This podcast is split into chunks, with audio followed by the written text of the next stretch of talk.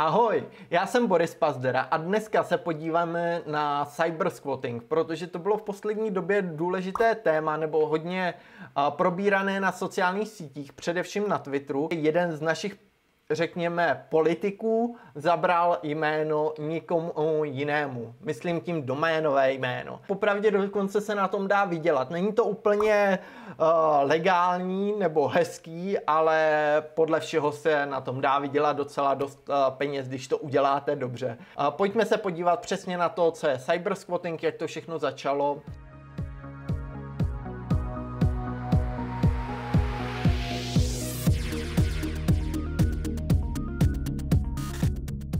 Podíváme se na pana Jiřího Kadeřávka, který je členem Pirátské strany, kterou hodně lidí považuje za progresivní, co se týče technologií a podobně. Ten nám rozpoutal skvělou debatu, speciálně na Twitteru, ale ono se to rozšířilo i na jiný sociální sítě, jak je tomu docela běžné v poslední době. A to je na téma doménových jmen. Každý z nás, já, ty, nějaká firma si může založit uh, nějakou doménu. Samozřejmě nikdo nemůže mít uh, vlastně dvakrát tu stejnou doménu, což znamená, já nemůžu mít stejnou doménu jako ty, nebo aspoň ne v ten stejný čas. Právě tady je debata na téma uh, doménových jmen, protože si zaregistroval uh, doménu anašabatová.cz. Anna Šabatová je jedna z kandidátů do Senátu a tady se zvrhla hrozná diskuze právě na téma toho, jestli to udělal uh, vlastně s nějakým špatným úmyslem nebo podobně. To bych asi nechal jako mimo tady tu debatu, protože je to víceméně jenom filozofická debata. Ale je zajímavý, že hodně lidí vlastně nechápe, jak fungují domény a tady ty věci kolem toho. Hodně lidí vlastně tady zmiňovalo to, že se jedná o nějaký, řekněme, poškození právě paní Šabatové. Nicméně ona má úplně jinou doménu, eh, kterou používá právě k eh, svojí vlastní propagaci a obecně k eh, PR své osoby, kterou používá i pro dary nebo pomoc v kampani, aby se dostala právě do Senátu. A právě on si zaregistroval tady tu doménu, která s ním úplně nesouvisí. Hodně lidí tady právě vzpomínalo i to, že se jedná o cyber squatting, což je vlastně odvozněna od cyber a squattingu. Cyber znamená něco s internetem a squatting je podobně jako když máte squatry někde v nějaké budově, je to prostě nelegální eh, obsazení budovy. A tady se jedná o nelegální obsazení eh, dané domény, neboli doménového jména. To se často používá i v biznisu, respektive vy to obvykle nechcete, pokud máte firmu, ale prostě lidi, kteří na tom parazitují, tak eh, se to často stává, že obsadí doménový jména, která jsou hodně blízká.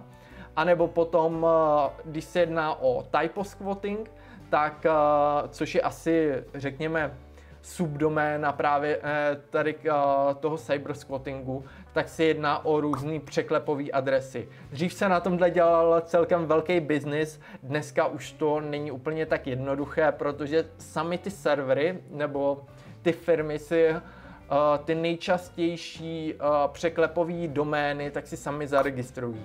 Například uh, Google má samozřejmě Google s dvěma O, ale když dáte do vlastně adresy google.com jenom s jedním O, tak vás to přesměruje na Google.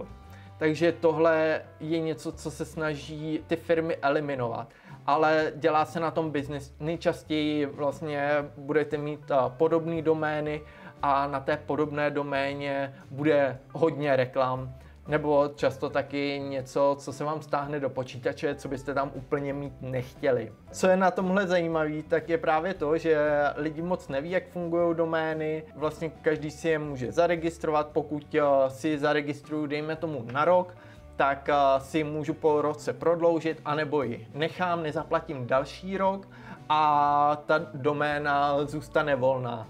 Tím pádem si může zaregistrovat někdo jiný.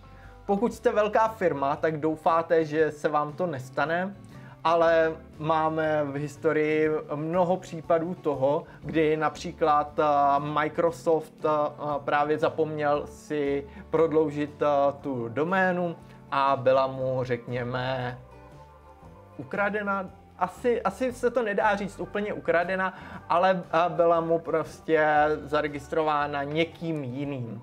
Samozřejmě potom máte možnosti třeba vlastně soudního sporu, i když dneska už se to řeší spíše arbitráží a doufáte, pokud jste ta firma, tak že dostanete tu doménu zpátky. Samozřejmě tam se jedná o hodně jako věcí, co musíte doložit, Například to, že ta doména byla založena se špatnou myšlenkou, což znamená, že, že jste na ní chtěli třeba vydělat, nebo ten, kdo vám ji vyfouknul. Ty velké firmy to mají o poznání jednodušší, protože mají zaregistrované svoje značky, třeba Microsoft, IBM, Google a další mají uh, zaregistrované svoje značky, které prostě využívají a potom se jim to dokazuje mnohem lépe, že někdo jiný jim eh, tu doménu vybral. Právě Google je jedna z těch, eh, která taky zapomněla prodloužit svoji uh,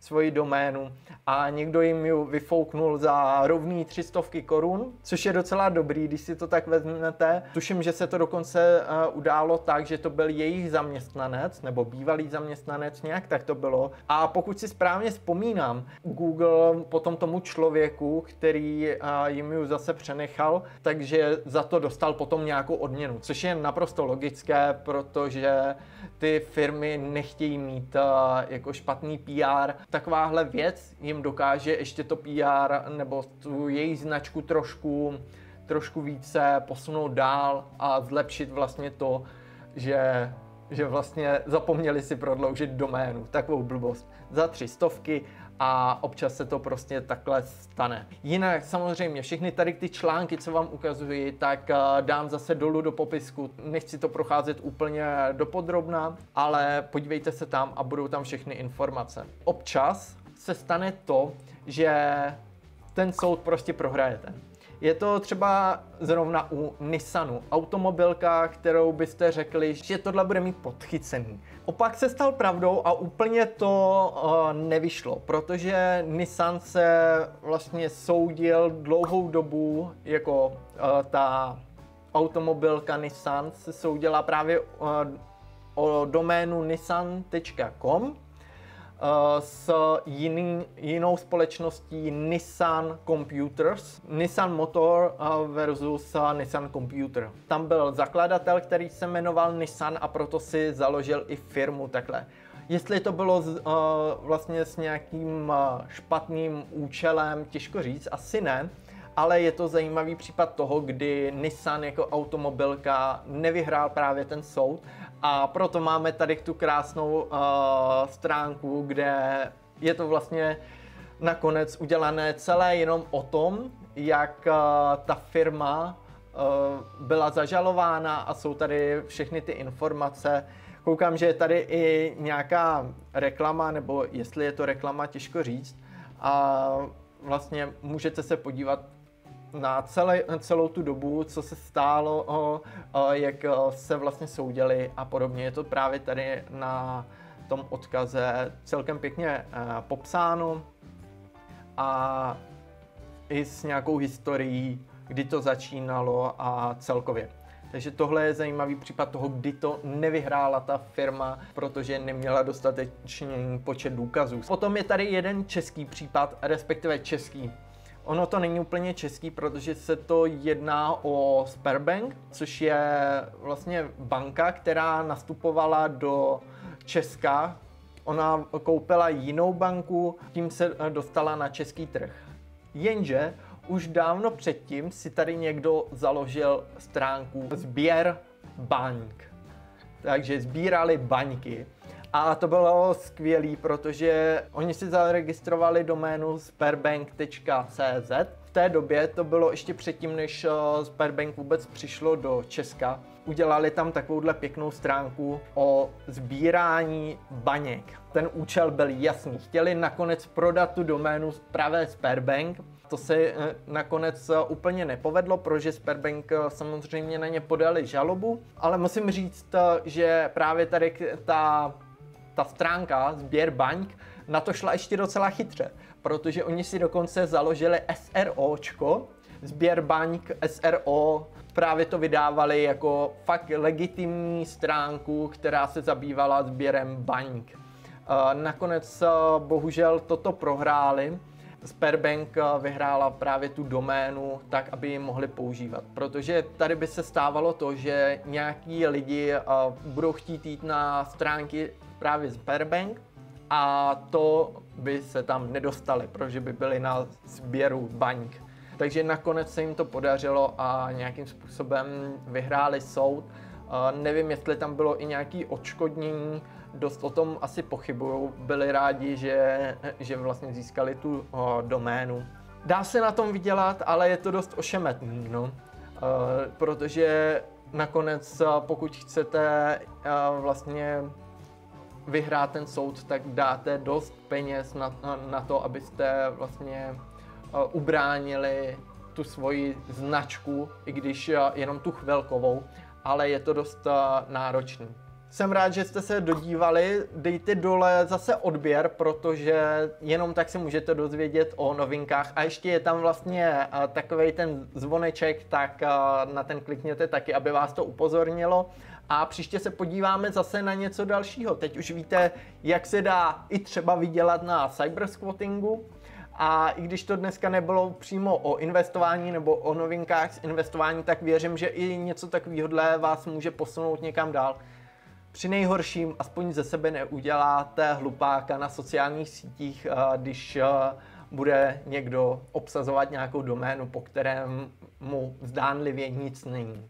Tak jo, zatím se mějte a někdy příště zase ahoj.